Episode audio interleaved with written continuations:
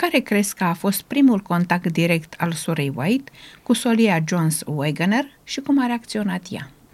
Soraya n-a știut nimic despre vreo solie Jones Wagoner. Dumnezeu nu i-a spus și nu i-a descoperit niciodată înainte că acești frați au ceva de spus în cauza lui Dumnezeu. Uh, ea a fost, înainte de sesiunea de la Minneapolis, plecată în Europa. Și în această perioadă ea a primit câteva indicații de la Domnul cu privire la ce se întâmplă în America la Battle Creek și cu lucrarea din Statele Unite. Și ea a fost arătată poziția fratelui Butler și a fratelui Smith, pe de o parte, a conferinței generale, și poziția fraților uh, Wagner și Jones, pe de altă parte. Uh, aceștia se aflau practic într-un război ideologic.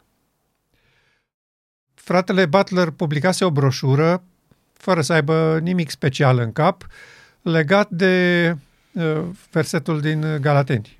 Fratele Wagner nu a fost de acord cu această poziție a dânsului prezentată acolo și a scris și dânsul o broșurică ca răspuns uh, Evanghelia în epistola către Galateni. Uh, bineînțeles, uh, fratele Wagner nu și-a uh, împrăștiat broșura, a păstrat-o printre prieteni și a oferit-o delegaților la sesiunea din 88. Dar înainte nu. Lucrarea lui n-a fost cunoscută. Și Sorait le-a scris câte o scrisoare fiecăruia, o scrisoare fraților conducători de la Battle Creek și o scrisoare fraților Wagner și Jones, care erau în California da? pe partea cealaltă a continentului. Și ea critica poziția tuturor. Iar uh, despre îngerul care a venit să-i clarifice ce se întâmplă, uh, ea a spus astfel că îngerul mi-a spus că niciuna din poziții nu este corectă. Nici a fraților uh, Wagner Jones, nici a fraților Butler Smith. Și că toată această uh, agitație va face foarte rău bisericii. Și că nu trebuie să procedeze așa. Și ea a trimis câte o copie din fiecare scrisoare și celorlalți. Adică o copie a scrisorii către conducători fraților Wegener Jones și o copie a scrisorii frații, către frații Jones Wegener la Battle Creek, fraților Butler și Smith. Și s-a sperat că ok, bun, s-a rezolvat problema. Și a venit la Minneapolis la sesiune fără să știe nimic despre ce va urma acolo. Uh, nu a știut care vor fi subiectele fraților uh, John și Wagner reprezentat acolo. Uh, n-a avut nicio idee despre ce reacție vor avea frații conducători. A fost pus în fața unui fapt împlinit. Uh, acum, chestiunea este că uh, frații de la Battle Creek considerau că Sorite știe despre aceasta. Pentru că uh, frații John și Wagoner erau prieteni cu Willie White, băiatul sorei White, și i-au zis nu se poate ca sora să nu știe lucrurile astea. Și precis e o conspirație. Au aranjat să schimbe doctrina bisericii și de aceea sunt promovați frații John și Wagner să ia cuvântul la Minneapolis și așa mai departe. Uh, nu era nimic adevărat. Sora White n-a știut nimic despre uh, ce vor face ei sau că Dumnezeu are lumină specială pentru acel popor. Ea, ca toți ceilalți, a ascultat, a tras concluzii și s-a exprimat. Și cea mai cunoscută manieră de exprimare ei la Minneapolis este aceasta – că frații care au văzut-o vorbeau despre ce s-a întâmplat și ea stătea pe primul rând în sala respectivă de la comunitatea din, din Minneapolis și din când în când spunea, legat de prezentarea fraților uh, Wagner și, și Jones, fraților, aici este mare lumină. Și ea uimită și ea surprinsă. Și uh, cu puțin timp după sesiunea de la Minneapolis, cam la una și ceva, dânsa face o descriere a ceea ce s-a întâmplat la Minneapolis. Ce a fost acolo, care a fost reacția ei și de aici putem deduce câteva lucruri foarte, foarte importante pentru, pentru noi astăzi. Uh, hai să citim paragraful și să vedem despre ce este vorba. Da. Dânsa spune așa, povestind ce a fost la Minneapolis. La această întâlnire mi-am prezentat mărturia că a strălucit cea mai prețioasă lumină din Scripturi prin prezentarea marelui subiect al neprihănirii lui Hristos în legătură cu legea. Subiect care trebuie menținut constant înaintea păcătosului ca singura lui speranță pentru mântuire. Deci avem de aici de a face cu o chestiune vitală. Singura speranță a păcătosului pentru mântuire. Lucrurile care pe ei atrăgeau, mântuirea, mântuirea personală. Bun. Singura da, lui speranță pentru mântuire este neprihănirea lui Hristos în legătură cu legea. Asta e subiectul.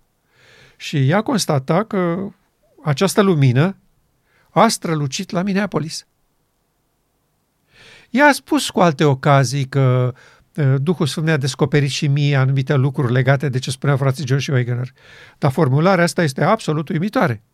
Da? A strălucit cea mai prețioasă lumină din Scripturi. Prin urmare, ne gândim noi astăzi care este cea mai prețioasă lumină din Scripturi. Neprihănirea lui Hristos în legătură cu legea. Și această formulare este exclusă complet din vocabularul teologic adventist. De frații susțin că la Minneapolis a fost vorba despre neprihănirea prin credință. Nu neprihănirea lui Hristos în legătură cu legea. Ori asta este cea mai prețioasă lumină din Scripturi.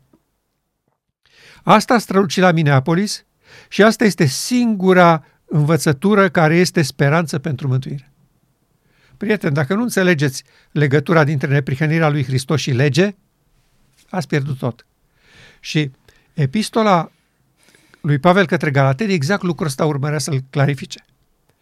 Atunci, de ce legea? De ce e nevoie de lege? Ce, ce e cu legea? Și răspunsul lui Pavel în forma simplă și inițială era aceasta ne-a fost un îndrumător spre Hristos.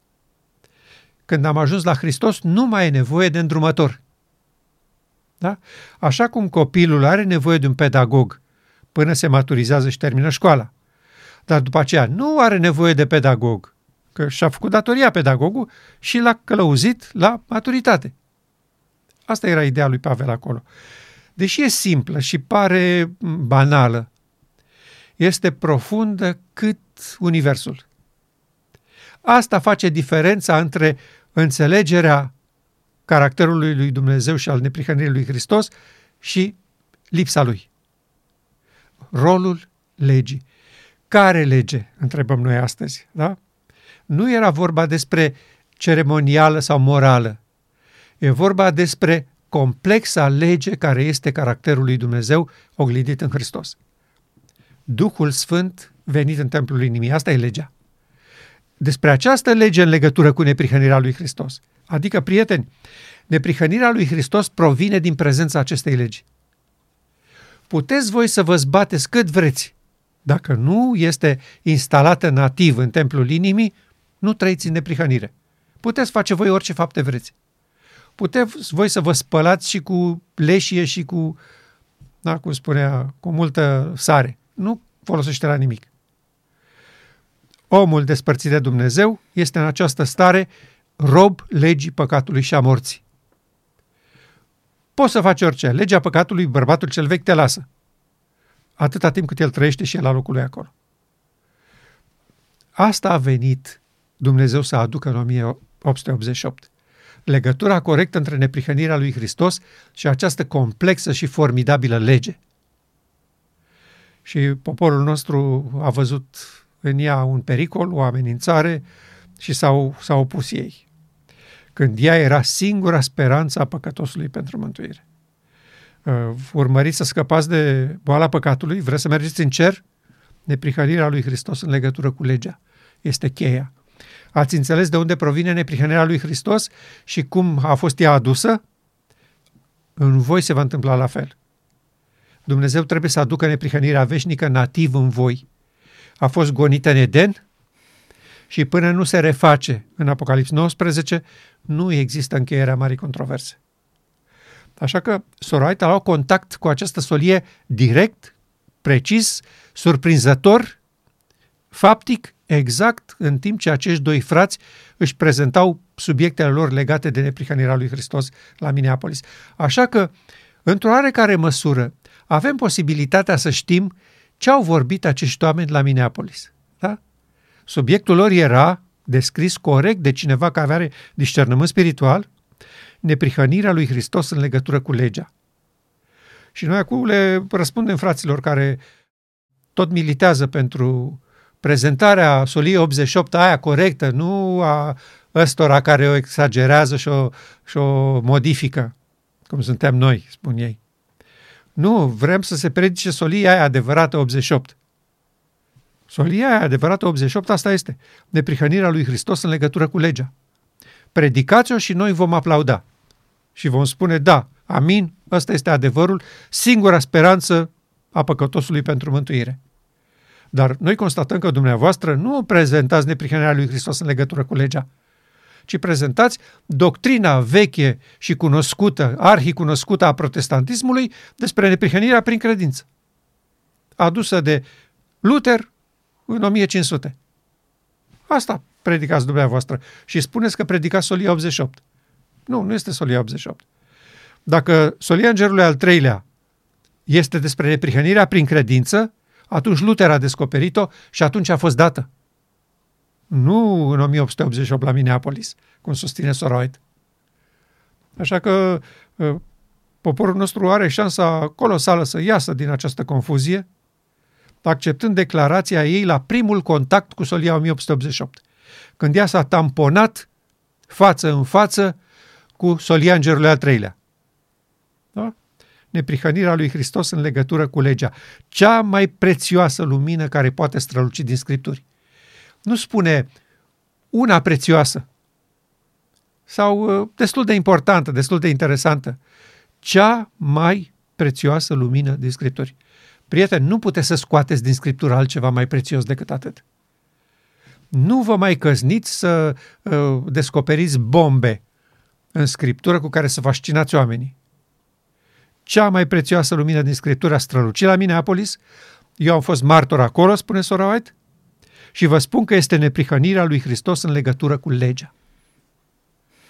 Când o să vedem și noi că frații noștri vorbesc despre Solia 88 ca fiind neprihănirea lui Hristos în legătură cu legea, o să spunem da și amin. Aceasta este solia pe care Domnul a încredințat-o fraților Wegener și Jones. Până atunci, noi constatăm doar că ei s-au întors în Sfânta și aplaudă neprihănirea prin credință descoperită de Luther ca fiind cu adevărat solia îngerului al treilea, ceea ce este un fals grosolan și care are consecințe în poporul de astăzi. Oamenii stau departe și cu frică de singura lor speranță pentru mântuire. Am auzit deseori argumentul că părtășia de natură divină nu a fost prezentă în solia 1888, că mesagerii nu au vorbit despre așa ceva, că această unire dintre divin și uman este o inovație recentă și nepotrivită în adevărul adventist. E adevărat, și eu am auzit asta și continui să aud lucrul ăsta. Însă dovezile nu sunt de această opinie. Adevărurile pe care noi le avem pe hârtie nu susțin faptul acesta. Este adevărat că frații Wegener și Jones, în faza inițială, până ca grupul lor să fie despărțit, nu au vorbit despre aceste lucruri. Deci noi avem uh, două lucrări pe care le considerăm ca fiind o esență a predicilor lor de la Minneapolis, deși nimeni nu poate garanteze nimic. Este doar o credință populară. Uh, și anume Cartea lui Jones, Calea consacrată către săvârșirea creștină și Hristos și neprihănirea sa de Wegener. Uh, se presupune că ei s-au inspirat din predicile lor când au scris aceste broșuri. Uh, și e adevărat că nu folosesc expresia părtaș natură divină, omenescul unit cu divinul în felul acesta. Deși tema centrală a cărții lui Jones, Calea consacrată, este capitolul 11, în care el demonstrează fără umbră de tăgadă că intenția lui Dumnezeu n-a fost să locuiască în templu de la Ierusalim, în clădirea aia de piatră, ci dorește să locuiască în inimile credincioșilor, ale membrilor poporului lui Dumnezeu. El dorea să locuiască în ei, nu în clădirea din centrul taberei lor. Face o demonstrație formidabilă Jones acolo. Și că asta, asta este în final intenția lui Dumnezeu, să vină să locuiască în noi. Ceea ce este formidabil. Nici nu mai trebuia să spună despre părtășie de natură divină sau altele. Da? Asta e esența unirii omenescului cu divinul. Revenirea Duhului Sfânt în templul inimii. Acest templu rămas gol după păcatul lui Adam. Dar faptul că ei n-au vorbit în felul ăsta și n-au folosit expresiile astea, nu înseamnă că ei nu le-au înțeles și nu le-au crezut. Mai târziu. Avem, în primul rând, uh, uh, perioada aceea când uh, John Swagener și Sora White călătoreau și Sora White asculta ce spun ei și schimbau păreri și vorbeau între ei și na, și-au format o idee despre ce înseamnă unirea omenescului cu divinul. Avem cartea fratelui Prescott, influențat puternic de Jones, în direcția aceasta, familia divină-umană, în care el vorbește clar despre unirea omenescului cu divinul ca fiind esența Evangheliei, dar avem chiar declarații ale sorei White făcute înainte ca ea să părăsească Statele Unite și să plece în Australia. Și uh, vreau să citesc un paragraf destul de lung, dar foarte important și uh, rog pe prietenii noștri să aibă răbdare să-l asculte până la sfârșit, pentru că este extrem de important să observăm cum ea a vorbit chiar la Minneapolis, deci în contextul acestei dezbateri, în termenii pe care noi îi folosim astăzi. Și uh, paragraful începe astfel. Hristos nu ar fi putut face nimic în timpul misiunii sale pământești pentru salvarea omului dacă divinul nu ar fi fost unit cu omenescul. Limbaj pur de Soliangerul al treilea. Deci nu poți să spui că astea sunt invenții recente, cum spun frații. Sora White, imediat după Minneapolis, da? la un an de zile. Capacitatea limitată a omului nu poate defini această taină minunată, amestecul celor două naturi, divină și umană. Ea nu poate fi explicată. Omul trebuie să se minuneze și să tacă. Ce dorea să spun aici? Adică fiți fascinați de această unire, dar nu aveți cuvinte să spuneți cum se întâmplă. Cum operează Duhul Sfânt asupra creierului? Cum se instalează acolo informația? Cum reacționează creierul uman? Lucrurile astea nu pot fi explicate. Sunt peste capacitatea ființelor create să înțeleagă acest lucru. Dar asta nu înseamnă că nu este adevărat. Și ea continuă așa. Și totuși, deci după ce spune omul trebuie să se minuneze și să tacă, și totuși omul este privilegiat să fie părtaș de natură divină și într-o anumită măsură să pătrundă această taină. Deci, e adevărat că nu putem explica cum se întâmplă, că foarte mulți mă întreabă, dar cum? Cum se instalează acest sistem de operare? Și eu le spun, nu pot să vă explic, pentru că noi nu cunoaștem creierul uman în detaliile lui. Și atunci e greu de spus cum se instalează. Dar, totuși, deși nu putem să înțelegem și e bine să tăcem la acest subiect, omul este privilegiat să fie părtaș de natură divină. Deci, iată limbaj de perioada Minneapolis. Apoi, paragraful următor. Această minunată demonstrație a dragostei lui Dumnezeu s-a făcut pe crucea de pe Calvar. Divinitatea a luat natura umanității și pentru ce scop? Pentru ca prin neprihănirea lui Hristos umanitatea să se poată împărtăși de natură divină. Această unire dintre divinitate și umanitate, care a fost posibilă în Hristos, este de neînțeles pentru mințile omenești. Deci, iată, în Hristos a existat unire dintre divinitate și umanitate.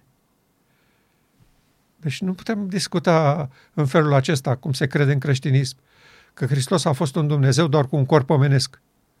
A fost umanitatea, un membru al rasei umane. Da? Această unire a fost posibilă în Hristos. Și paragraful următor, lucrurile minunate care urmează să se întâmple în lumea noastră, cele mai mărețe evenimente din toate secolele, sunt de neînțeles pentru inimile firești. Ele nu pot fi explicate de știința omenească. Puterile cerului vor fi clătinate. Hristos vine cu putere și mare slavă, dar venirea lui nu este o așa taină precum lucrurile care vor avea loc înaintea acelui eveniment. Omul trebuie să fie părtaș de natură divină ca să poată rămâne în picioare în acel timp malefic când vrăjitoriile agențiilor satanice vor fi la lucru. În acest timp de strâmtorare, sufletele vor putea rezista doar dacă puterea divină este unită cu omenescul. Hristos spunea, fără mine nu puteți face nimic. Avem deci nevoie de mai puțin eu și mai mult Hristos. Iată un întreg paragraf, deci la, în scrierile Soraya despre mine, despre 1888 la pagina 332. Clar, în contextul Minneapolis, ea pune punctul pe ei și folosește expresiile consacrate.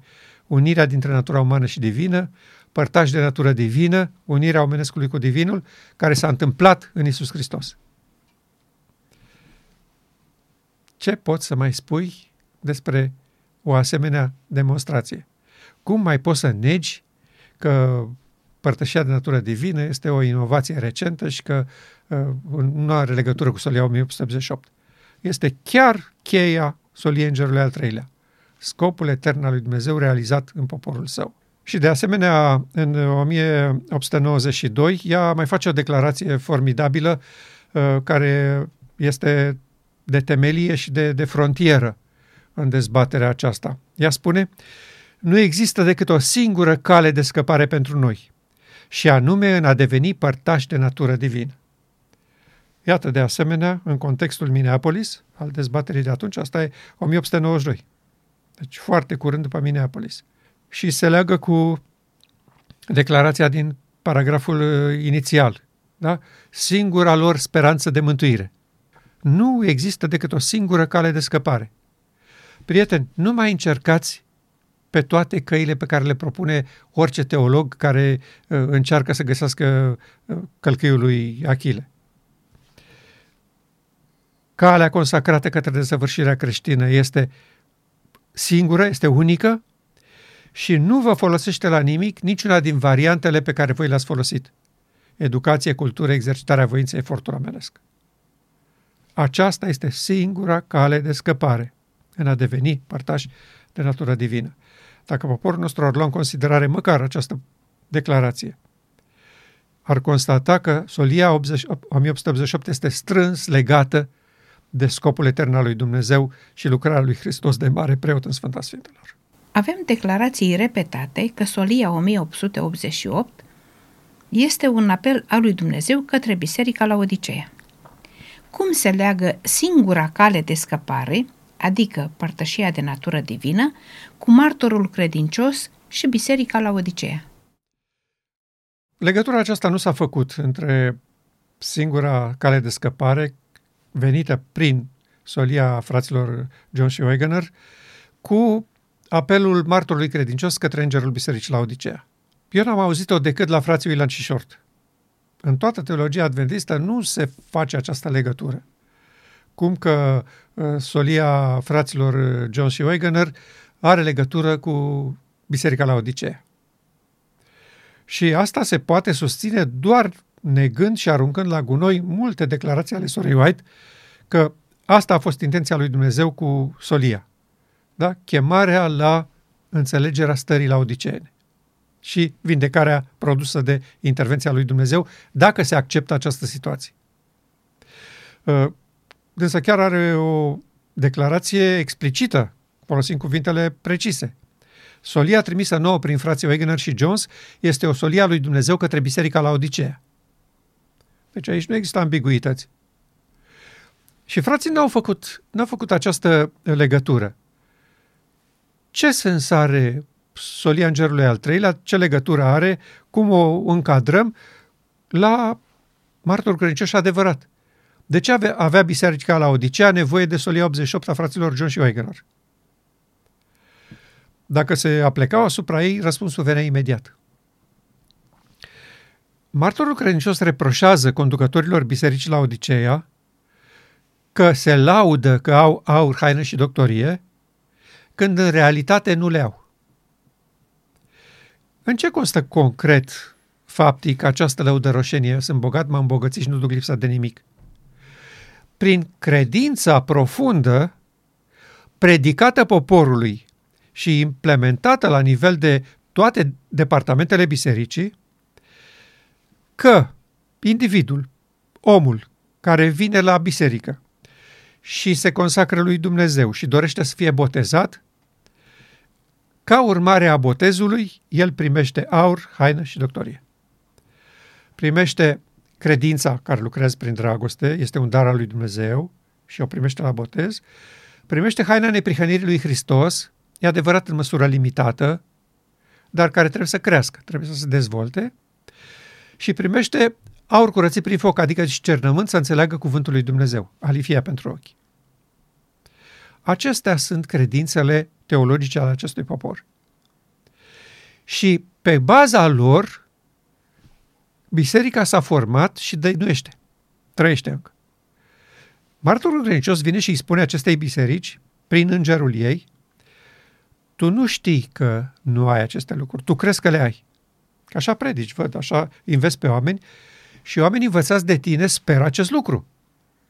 Omul dacă s-a venit la biserică și s-a botezat, cert că a primit neprihănirea prin credință, care este predicată, cert că a primit credința adevărată, care lucrează prin dragoste, cert că i s-au deschis ochii să înțeleagă cuvântul lui Dumnezeu, că atâta vreme cât era în lume sau la ortodox sau la penticostal, nu înțelegea cuvântul lui Dumnezeu.